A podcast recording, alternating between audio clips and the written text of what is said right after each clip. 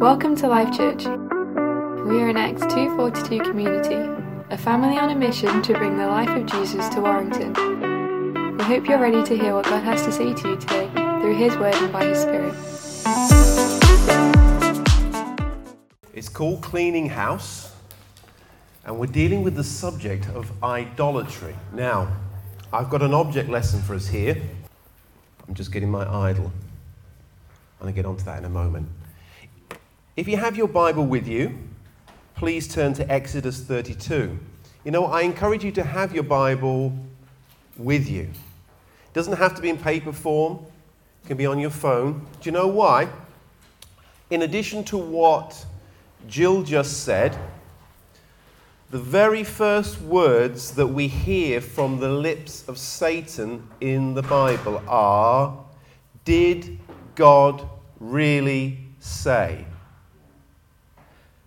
Because if the devil can play off some of your ignorance about God's word, he can misrepresent God's words so that your interpretation fits the desire of your heart rather than the intent of God. So our understanding of the Bible is our defense against the attacks of Satan, because he wants to find a way to cause doubt in you about God's word so he can use it in a way that fits his agenda, through working in the affections of your heart rather than in the decision of heaven and God to use that word. So there is an ongoing battle for the interpretation of God's word. We get it right back in the first few pages of Genesis. The struggle between what God wants us to know and what the devil wants us to know. And if the devil can use God's word in a way that gets his agenda met, he feels he's done it in a way that you actually think you're doing God a favor because you think you're being obedient to God's word, but our ignorance is the platform for the enemy to find an inroad into the hearts and the minds of people. So we need to be familiar with God's word. We need to understand it. Even if it's difficult to understand at times, bear with it, labor with it. People say, "Oh, Dave, you know, you've got a few degrees in theology and so forth." I have. But there have been many, many years when I've sat with this book in front of me and thought, I'm not quite sure what on earth that is going on about. I'm not quite sure whether I should be reading the old bits or the new bits or any other bits in between. But I've wrestled with it, I've persevered with it, and come through to a place where I'm comfortable now beginning to use that. And we as Christians, we need to be, because this is the sword of the Spirit. It's the word of God. It's the way we fight our battles. Okay, just with that in mind, then we're going to press into this subject of idolatry. Now, the reason I came to this subject of idolatry was because previously, as part of our Wednesday night Bible series called Logos, I did a series on the prophet Jeremiah. Now, the prophet Jeremiah, he has this 40-year ministry, there or thereabouts, maybe a couple of years more. And one of the subjects he challenges God's people on for 4 decades is the fact that he said God's people were idolatrous. And so I began to explain through this Jeremiah series what that meant. There were several practices in particular that God found abominable amongst his people. There was the worship of a god called Baal. There was a worship of a goddess called Asherah, amongst a few others. And the nation of Israel had become littered, cluttered with various other altars to idols that had nothing to do with Yahweh, with God himself. And as I was working through that sermon series, I kind of had a bit of a moment of smugness. In my own spirit, I was like, God, I thank you that I'm not dumb enough to get caught up in all that idolatry nonsense. Those poor Israelites, how foolish were they that they thought that they could go up some mountainside to some carved image on a hill and feel that that was going to do them as much service as going to the temple and seeking God for themselves. But God rebuked me and challenged me that actually it's possible to be idolatrous without ever having bowed your knee to any carved image. Because the essence of idolatry isn't you going to some sort of Tibetan mountainside and praying to some giant Buddha up on a hill. The essence of idolatry is going to something other than God for what only God can give you. And when you do that, you are doing exactly the same thing as people did in the Old Testament when we read the pages of Scripture, where they went to a false god to get their needs met rather than God. Because they thought that going to the idol, to the carved image, to the little statue, would be a way to get them something that probably deep down they knew that God didn't want to give them. Now, in order to kind of give you your object lesson for this today, I thought, perhaps I ought to bring in, some little statue. And I thought, no, I don't want to even give the appearance that I'm bringing in some sort of false religious article into church. So instead, I've brought you a Wreck-It Ralph. Now, this is one of the toys that my kids have played with over the years. Not so much now, since they discovered what Xbox is all about. Kind of physical toys like this begin to lose their allure. But Wreck-It Ralph is a figure based on a movie about a guy called Ralph who's in a computer game. And his computer game is that he has to go and wreck this particular building. Now, if you're in a sticky situation and you feel that somebody has wronged you or hurt you or harmed you, and you don't feel like you're up to the task of kind of dishing out retribution or revenge for that kind of thing, you might at some time, feel like it would be nice to have some sort of backup, some big burly person or some a few burly people who can kind of come to your aid. I'm looking over at Charlie now, not because he's particularly burly, but he's kind of knocked around with a few types back in the day who were notorious for making sure that they encouraged people who needed to pay back a debt or were somebody who's out of favor with somebody else to make sure that they encouraged them to be back in favor by using force in order to do that, kind of like the heavy mob, so to speak. So what would happen in the ancient world when you wanted to do this? If you didn't have anyone you could go to in sort of some sort of actual relationship, you could go to a little idol statue where that statue represented the thing that you wanted to get done. So you could think, okay, this person has wronged me. I don't feel tough enough to deal out retribution. So I'm going to go to the temple of Wreck-It Ralph, pay a little bit of an offering at the temple, provide a little bit of food and drink for Ralph to consume, in the hope that the idol would perform on my behalf that which I wanted to see happen.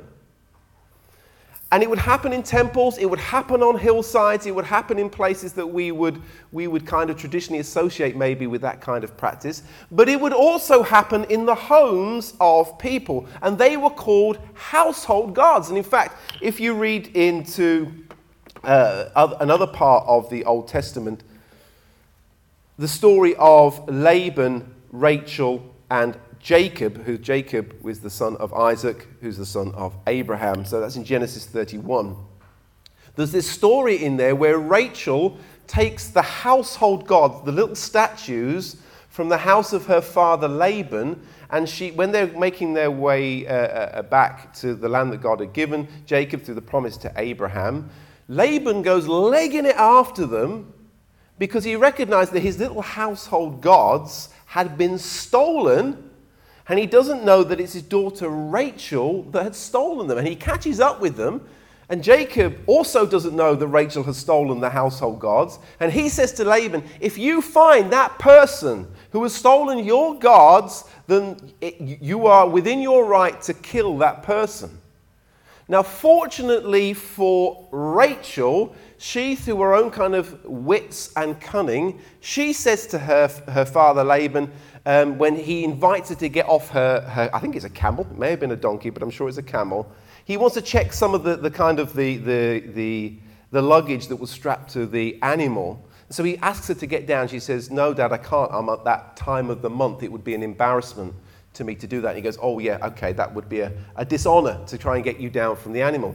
But while she's on the animal, she's got this luggage there, which is hiding the household gods. And that story teaches us that back in the ancient world, they took this stuff very, very seriously. Now, in the narrative, Jacob, he doesn't support the use of household gods. His wife, Rachel, has stolen these from her father, Laban. But these things were very, very common. Now, if I was to come to your house, I don't suppose, or at least I don't think so for many of you, you would have any little odd statues in your house which had anything to do with paganism or idolatry or any false religion. And that is good. If you have them, get them out. But there can be things in our lives which we treat in our household as little kind of divine things that we go to instead of going to God for those things. Now, the writer, Bible teacher, and Professor Tim Keller, he wrote in his book this, in a book called Counterfeit Gods. He says, "We may not actually burn incense to Artemis, but for example, we perform a kind of child sacrifice, neglecting family and our community to achieve a higher place in business, for example, or to achieve more wealth and prestige." He recalls what the prophet Ezekiel said in Ezekiel 14:3, "We set up idols in our hearts." So what is an idol? It's anything that absorbs your heart or imagination more than God, and anything that you seek to give you what only God was meant to give you. So when we go to anything other than God for what he should have given us, then that becomes a form of idolatry. Now, the Apostle Paul also says this. We're going to get onto the passage in Exodus in a moment. Paul says this to the church in Colossae, in Colossians 3, verse 5, "Therefore put to death what belongs to your earthly nature, whether it be sexual immorality or impurity or lust or any evil desire or greed, because these are idolatry." He doesn't say they're similar to idolatry. He says these things are idolatry. So the importance of this subject of idolatry to the modern Christian is not that I'm challenging you to make sure you get that little statue to Buddha out of your garden. My challenge is to you, what is it in your life that has the kind of place and importance for you, the thing that you go to and use and want to leverage, which has become more valuable to you than God himself?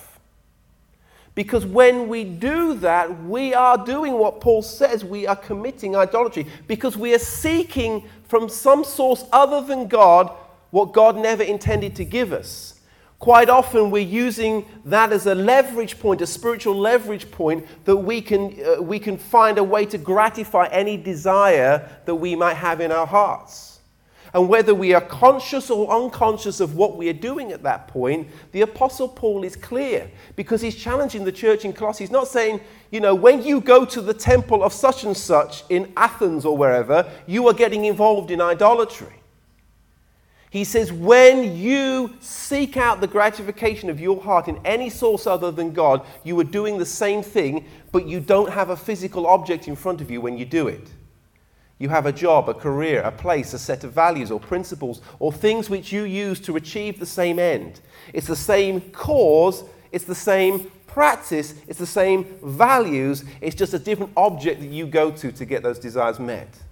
So my challenge to us, my challenge to me as I prepared this over a few weeks, probably about 8 weeks ago initially now, is that you run an inventory on what is going on in your heart that you have set up as being more important to you as God. Or you go to that thing with a sense of expectation rather than to God for that thing. It can be love. It can be connection. It can be anything that God had designed to give you that you seek to get another way. Now, let's get on to the passage, the main principal passage in question, where this happened early on in the life of the nation of Israel, in fact, of the formation of God's people as a nation in Exodus 32. I've already asked you to turn to there, but I haven't turned there yet myself.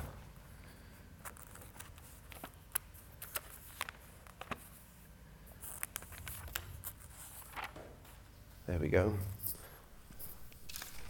I might need my notes, I might not, so I'll pick them up just in case.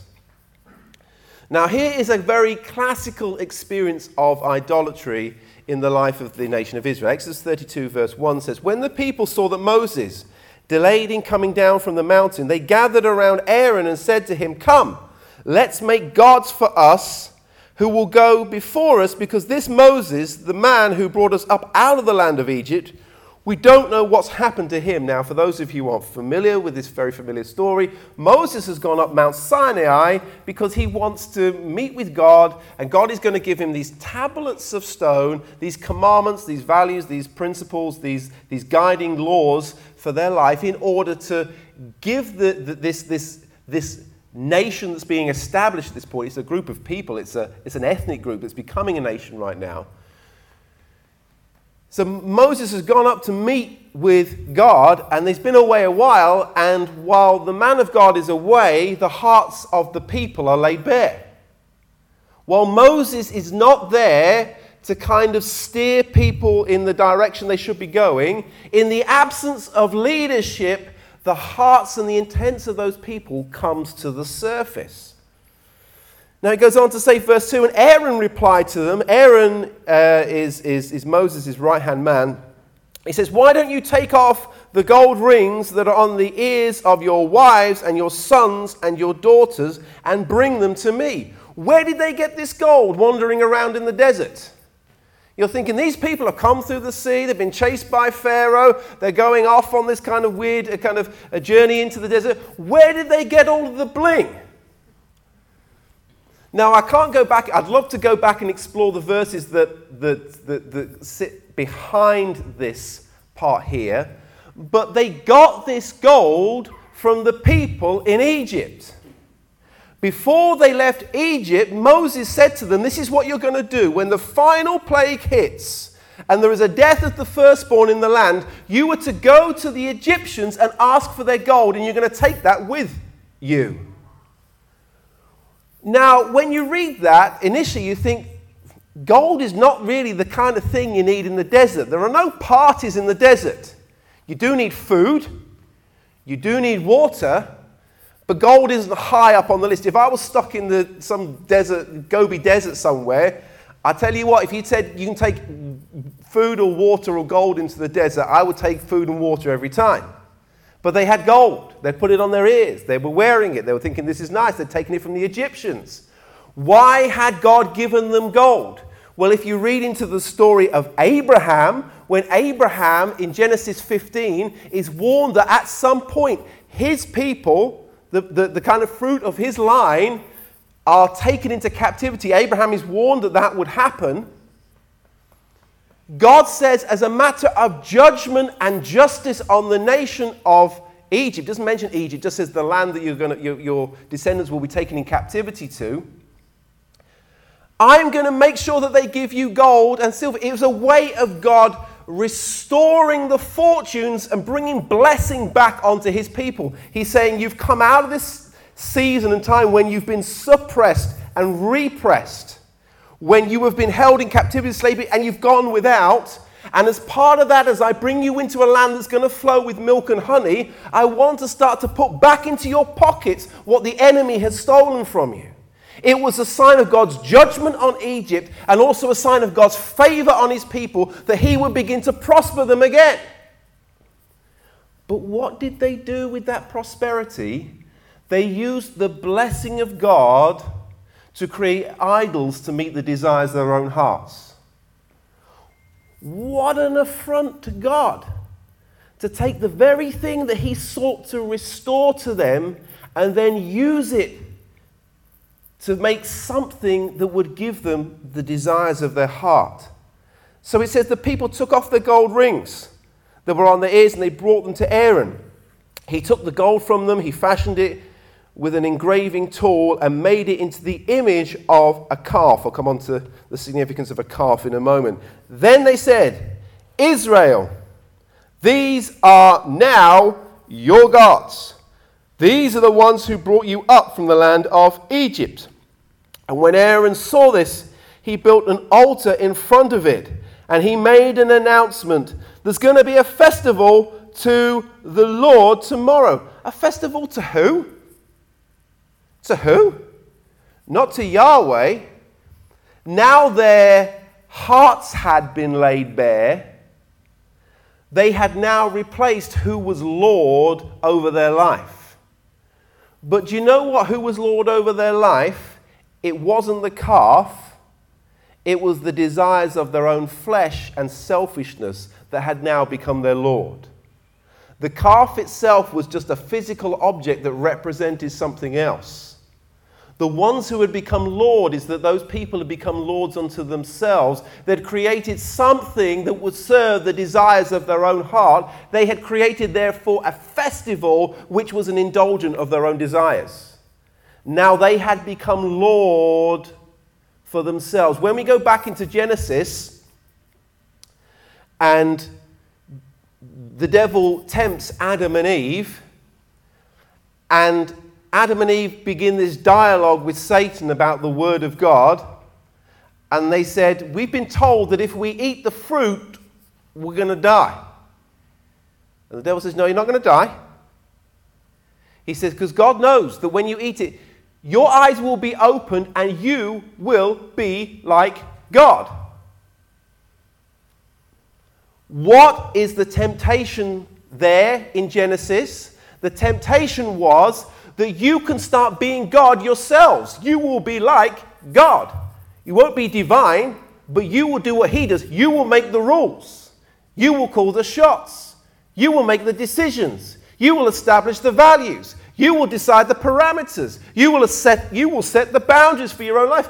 God knows that once you come to this place of enlightening, this symbolic separation between you and God, by disobeying God, you take the mantle upon yourself to be like him for your own life. And this is what we see here in the nation of Israel. They are becoming Lord to their own life. The calf, the golden calf, is a problem, but it's not the cause. The cause is the unchecked desires of the human heart, which are behind this. Carrying on. It says, early the next morning they arose and offered burnt offerings and presented fellowship offerings. Then the people sat down to eat and to drink and to get up to party.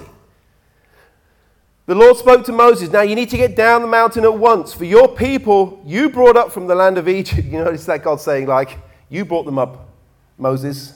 It's your problem too. And Moses would say, no. You parted the Red Sea. That was all of you, none of me.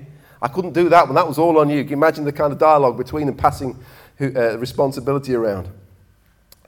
He says, they come out of Egypt and they are acting corruptly. They have quickly turned from the way that I commanded them, and they have made for themselves an image of a calf.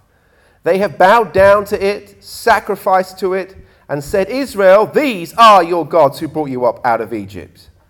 The Lord also says to Moses, I have seen this people now, and they are indeed a stiff-necked people. We'll leave it there. Now, as I kind of weave this into our midpoint of the sermon and bring it into a close in a few minutes' time. Why a calf? Why a calf? Why not a lion? Lions are pretty good, pretty ferocious. Probably quite handy to have a lion hanging around with you rather than a cow.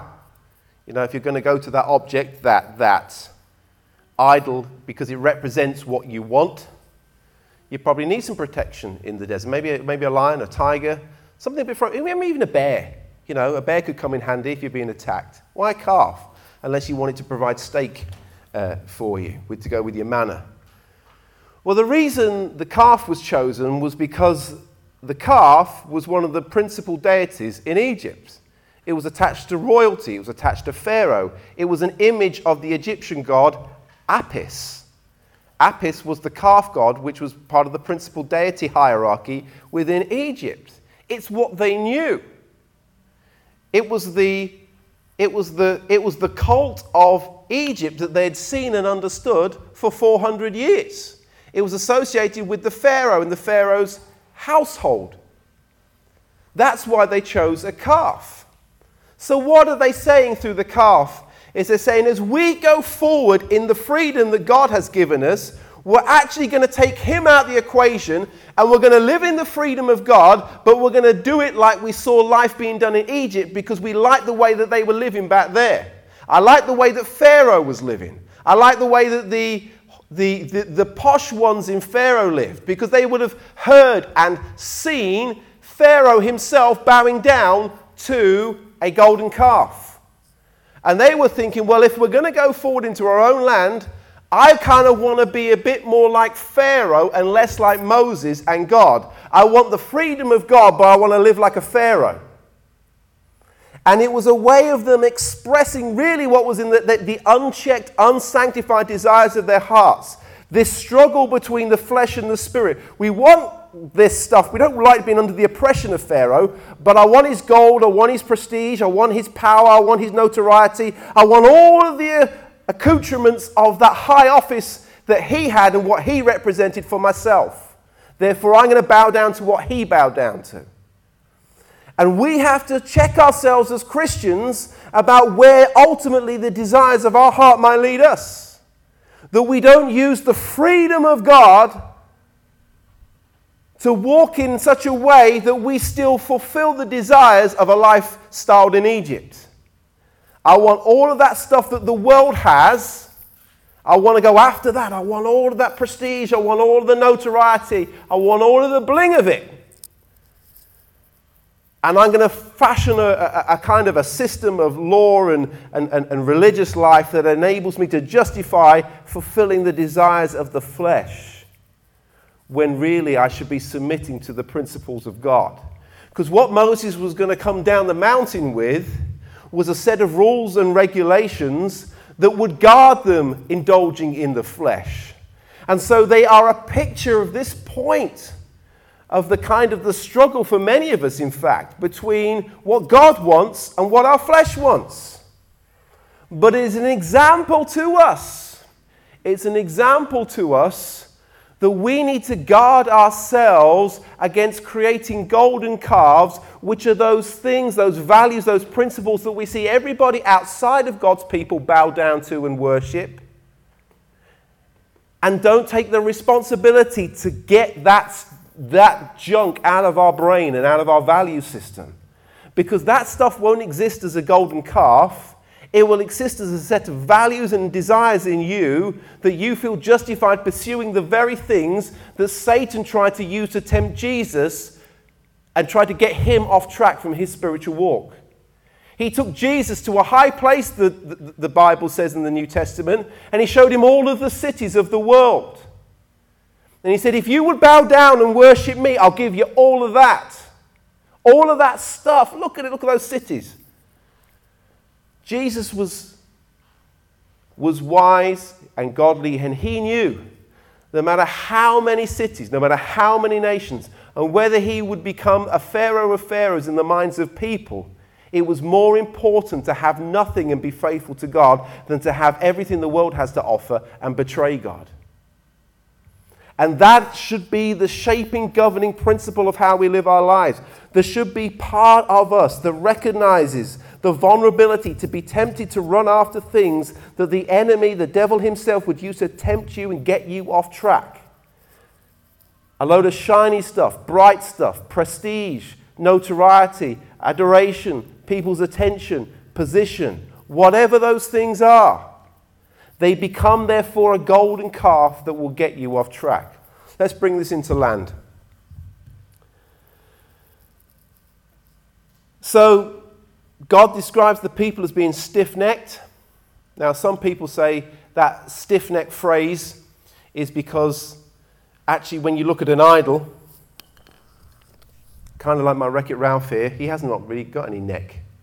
But back in the times or places where idolatry is practiced, the idols would be made of wood, wouldn't they, or stone, and their necks would be stiff. So one interpretation of stiff necks is that you have become like the dead things, the stiff, wooden, stony things that you've worshipped. You've become like that which you've worshipped. And we're going to deal with that another week. But probably the most faithful and reliable interpretation of that is God saying, you are stiff and difficult to lead. And there's some phrases, some uses of that phrase later on in the scripture about animals which can't be led or steered because they've made their necks stiff and the yoke upon them won't enable them to move because they're fighting against it. Like my two-year-old Tobias, when I say, come in, come inside. No, I'm playing. He doesn't say it like that, but his body language tells me that's what he's thinking. I say to him, you're stiff-necked, Tobias. Get that sin out of your life, young man. You're a pastor's kid. Come on, set an example. But God's saying you can't be led, you can't be steered. And do you know what? Where God can't steer you, you can't inherit. Where God can't guide you, you can't arrive.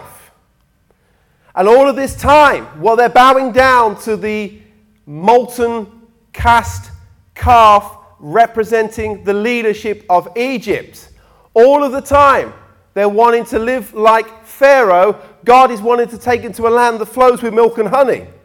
And as long as they remain stiff-necked, feeling like they've done themselves a favor, they're still stuck in the desert, not arriving at the destination that God set out for them. And while we get involved in the same kinds of things, we are robbing ourselves of the places, the destinies, the things that God wants to bring us to, because we're still wanting to take charge of our own lives and do things based on our desires and not on God's intent and plan. We miss out on the lands of milk and honey because we're happy and content to sit in the desert, finding our altars of worship in the very things that we're supposed to be walking away from. All the time, we think we're doing ourselves a favor when we're robbing ourselves of God's best. God's best is ahead of you and with Him with you, not looking behind you at what you think you could have had if you'd lived more like the people in the world. So my final challenge to you is this, is that God wants your full devotion. God wants you completely and utterly. He doesn't want us to say we are followers of God, but yet in our spare time, every now and then, we find that little kind of golden calf in our own life and we have a little bow and a curtsy to that because it might just do us a favor. God wants us to love Him with all our heart, mind, soul, and strength. Everything. If God's not Lord of all, He's not Lord at all. And do you know where that phrase comes from? You want to love the Lord God with all your heart, mind, soul, and strength. Anyone know where it comes from? The story of Jeremiah, as it relates to Josiah, who was a reforming king. Josiah discovers the book of the law when it had been absent for many generations. And he recognizes that the way the people of God were living was in contradiction to the word of God. There was idolatry. And as the king, he made it his mission to rid Israel of idolatry, the high places, the statues of the worship of Asherah, the worship of Baal, the worship of Molech. And it says of Josiah, there was never a king like him who loved the Lord thy God with all of his heart, with all of his mind, and with all of his strength. So when Jesus takes those words and uses them in the New Testament, the backdrop, the context, the pretext for all of that was situated in a time when a king decided that the word of God says, this stuff is garbage. We need to get rid of it. And God said, this is the man who loves me with all my heart, with all his heart and his mind and his strength. If you want to love the God with all your heart, mind and strength, and you want God to say that of you, deal with the idols of your heart. Let's pray. Yeah, Father, at the beginning of this series, a tough series, a no-nonsense series, a series that doesn't pull any punches, that forces us to a place of introspection, of prayerful introspection. I just ask, Holy Spirit, in your kindness, that you would convict and challenge the attitudes, the mindsets of our heart, where we have set up idols that draw our adoration and our attention, that command our allegiance, that seek to manipulate the desires of our heart and set us on a course other than the one that God has set for us. Father, we just ask that over this week and these coming weeks, not because you want to bash us over a head with a big stick of rebuke, although sometimes that maybe that's needed, but God, because you're so passionate to bring us to a land that's flowing with milk and honey, you don't want us stiff-necked bowing down to the values and principles of the world. God, rescue us from ourselves, rescue us from our false ideas of what needs to be the God of our lives. And I pray that you will help us to be fully surrendered to you, that we would love you with our heart, our mind, our soul, and our strength, that we give you the adoration and the worship you fully deserve. In Jesus' name, amen. We've come to the end of this week's message. We hope you've been impacted and inspired. Keep up to date with everything that's happening by visiting our website at www.lifechurchwarrington.com.